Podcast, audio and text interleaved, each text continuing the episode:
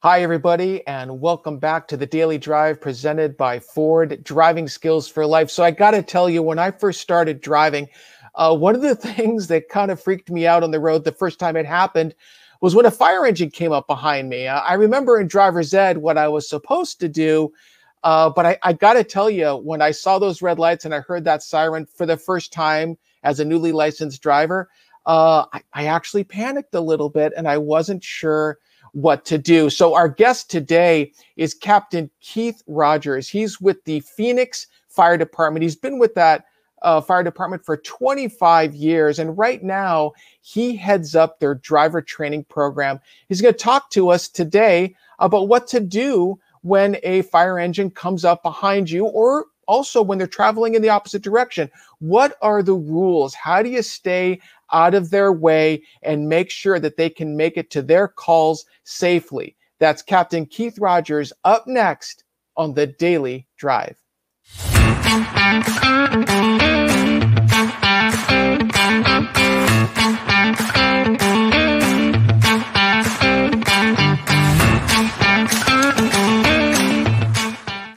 Captain Rogers, how are you doing?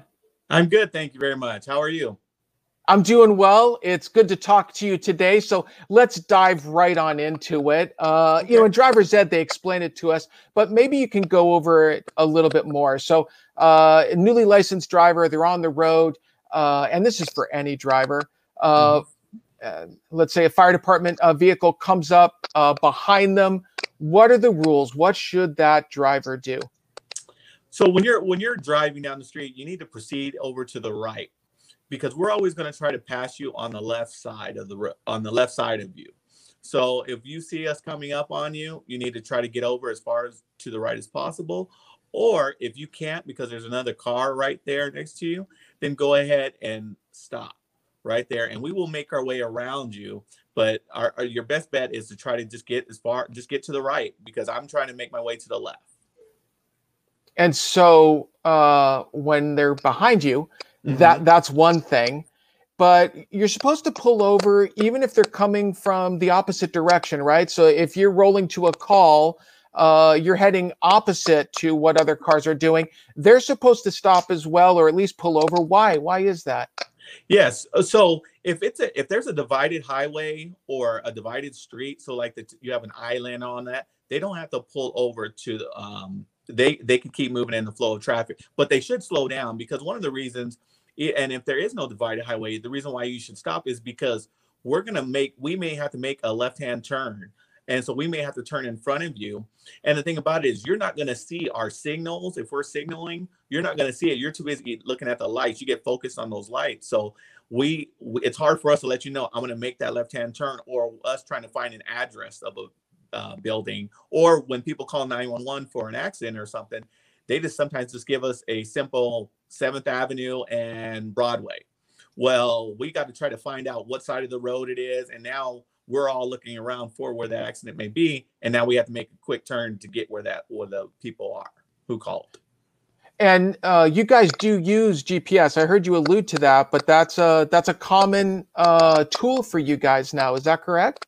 Yeah. So all of our vehicles we have it's called the AVL system. So our vehicles are being tracked by our alarm room. And even so, when I'm driving down the street and you call 911 and I may be trying to head back to my quarters and my it may be five miles away, but I may you call 911 and I'm a half a mile away from or two blocks away from your uh, emergency and I'm the closest unit available, we'll get popped up for that. So it's and there could be another station closer, but I'm the closest emergency vehicle and I'll get popped up for that call. So I'll give you uh, what happened to me actually the first time. Mm-hmm. I was mm-hmm. actually at a red light. I was in the left lane. Uh, so the light's red for me. Um, there was a lot of traffic. I remember that really well. Uh, and the fire engine came up right right behind me. And so I right or wrong, I just wanted to get out of the out of his way. I looked both ways and I pulled into the intersection and then he was able to pull forward. Is that a is that a standard thing? Did I do something wrong, or how, how does that work if you're at a stoplight? You know, the, the one thing about it is you just have to remain calm. The thing that happens, a lot of people panic and they they want to get out of our way. But the thing that we always worry about is when you decide to pull an intersection, well, there's people I've seen people run lights and you don't have lights and sirens on your vehicle. So now you put yourself at danger and those other cars aren't going to see you and they're going to crash into you. So the, the proper thing is just for you just to stop. And the thing that's going to happen is I'm going to go around you because we that is part of my training and I teach the guys and gals to go on to traffic, against traffic, oncoming traffic. So you needed to stay right there and we will work our way around to the left and we will go against traffic. And even with that happening, if you are on the opposite, if you are going the opposite direction of my fire truck and we're at the intersection, you need to just stop and do not proceed through. If your light goes green and you're going the opposite, you need to stay still for a moment because I'm going to be driving against you in a moment. And think that happens is people think, oh, the fire truck's going against the, the other direction. Well, when you do that and now you start coming, well, all those things I just said are those people to stop and not move. Now they're bottleneck, and now you guys, the opposite cars, start coming against us. So now we're all deadlocked in there, and now I have to wave and try to get people to move out the way, and it slows us down on our response. So on one of our Ford Driving Skills for Life hands-on programs, I had somebody come up to me once. In fact, it was it was at uh, the Phoenix event uh, there at the at the training center, and this person asked if the fire department can control uh, traffic lights. I didn't know what to say. I kind of pointed him toward uh, one of you folks, but I never heard the answer. What's is is it yeah, true that so, you guys can control them? Yes, so it is. Um, pretty much every city around, um, we have op- they call it Opticom lights or Opticom.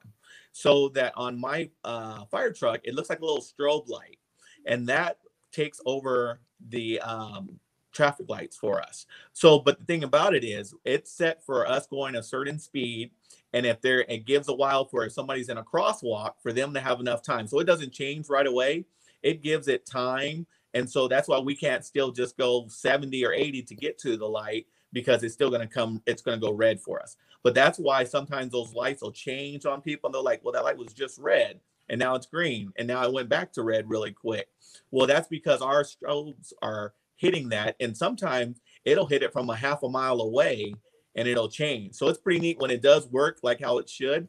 And I could be a half a mile away and I'm like, yes, it's working and then we make that intersection and we proceed through and we're able to get to the calls. So not all Phoenix intersections have those because of the cost, but um, we would still love to have all of our intersections with them. But uh, I know the surrounding cities, because they're smaller, like uh, Gilbert, Glendale, they were able to put them in all of their cities because they don't have as they don't have the square mileage as like Phoenix. So one of your mantras I know is every second counts. Uh, yes. That is true for you guys, isn't it? You're looking at it that way. And if traffic holds you up, that could mean life or death for the people that are at the emergency situation. Is that right? That is true. You know, every second counts from a drowning, from a code, from people having a stroke, all those different things. We need to get there in a timely fashion. That's why they are always preaching to us to get on our truck, respond quick, safely, and get there. And then we get our ambulances there and try to get the people transported to the hospital so that now they are getting treated by the nurses and doctors and hopefully saving their lives or helping them get better. So, so if you're driving down the road and an emergency vehicle passes you, um, how far behind that vehicle should you stay? I've seen some crazy stuff here in Los Angeles where a fire truck will go by a group of cars and then the cars will tailgate them sometimes even pull up next to them what's what are the rules there yes that is so dangerous. That is one of those things you need to be 500 feet behind. And the reason why that is is because you do not know when i'm going to make my turn or if i'm going to hit the brakes all of a sudden and what we're looking for you know um, and it happens a lot of times where people are tailgating us and it's almost like they're using us as a blocker like for football. We become that offensive line guy and the, and they try to stay honest so that they could get around and get to where they need to go to. But all it takes is for me to make that turn and crush you because I can't see everything out the right and left side of my vehicle. And a lot of times, if I have to make a right hand turn, me as the supervisor, I'm clearing that lane for my engineer to the right because he or she can't see all the way on that side. The good thing is our new trucks that we have that uh, we are just purchased. Um, we do have a camera on the right side now. So when the engineer uses the uh, turn signal, the camera comes on, and now they have a full view of that right side. So that was something after all of this training and the different axes and different things that have happened. Now we have a better eyes. We have more. Now we have four eyes really looking out on the other side to clear those uh, the right side for the engineer.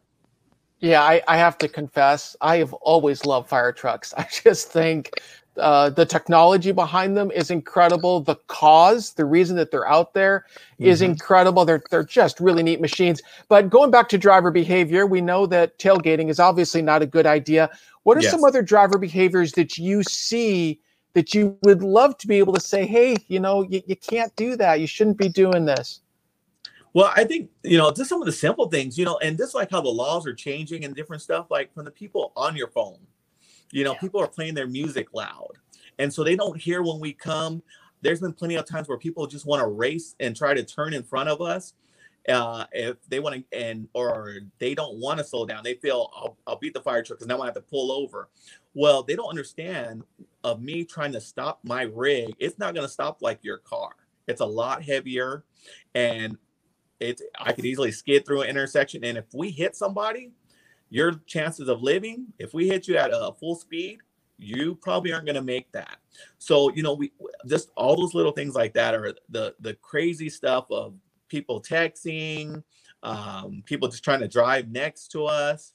Uh, it, it, it's crazy. It's one of the things when we drive that truck, we do we drive defensive, you know, because we all want to go home, and I want to make sure that the public goes home. And if we get in a crash, we are going to affect whoever else we were supposed to be going on that emergency call. And like we said, every second counts. Now the next truck has to come because now I'm out of service and now somebody else could, you know, we are we're not taking care of that emergency like we would.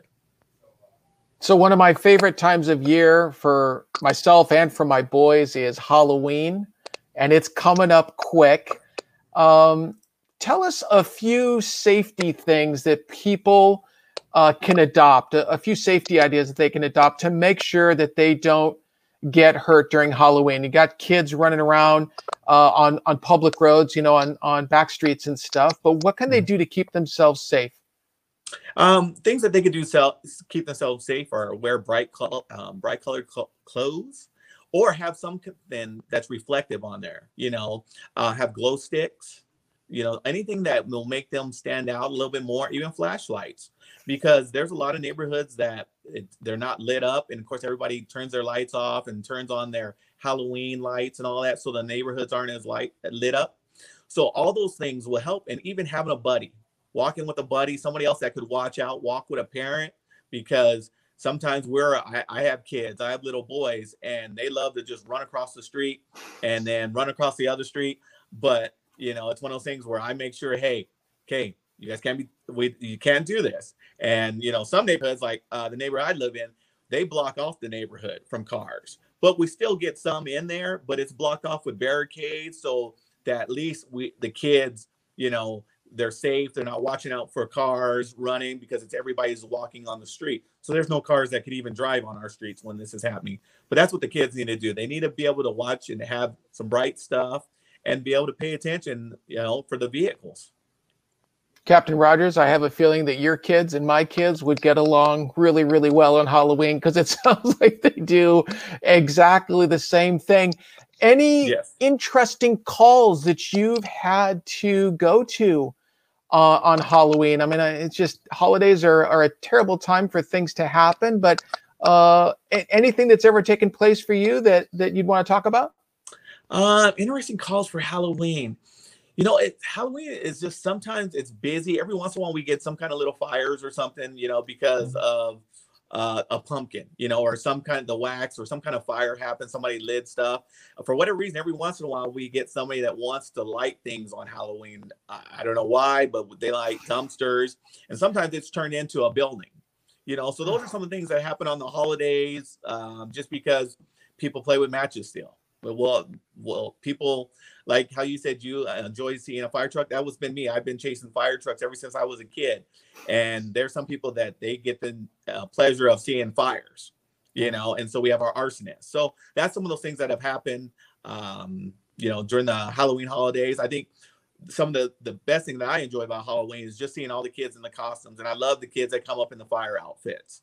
You know, you go to Costco and Costco has a whole section of fire outfits, and I always look and I go, all right, a lot of those are going away. There's going to be more of those kids, firemen, and they stop by the station. It is the best because that's how I was as a kid. I always I knew that I wanted to be a firefighter, and uh, I was fortunate that my dad was a firefighter, so I had my own little personal costume already, and so it's been good.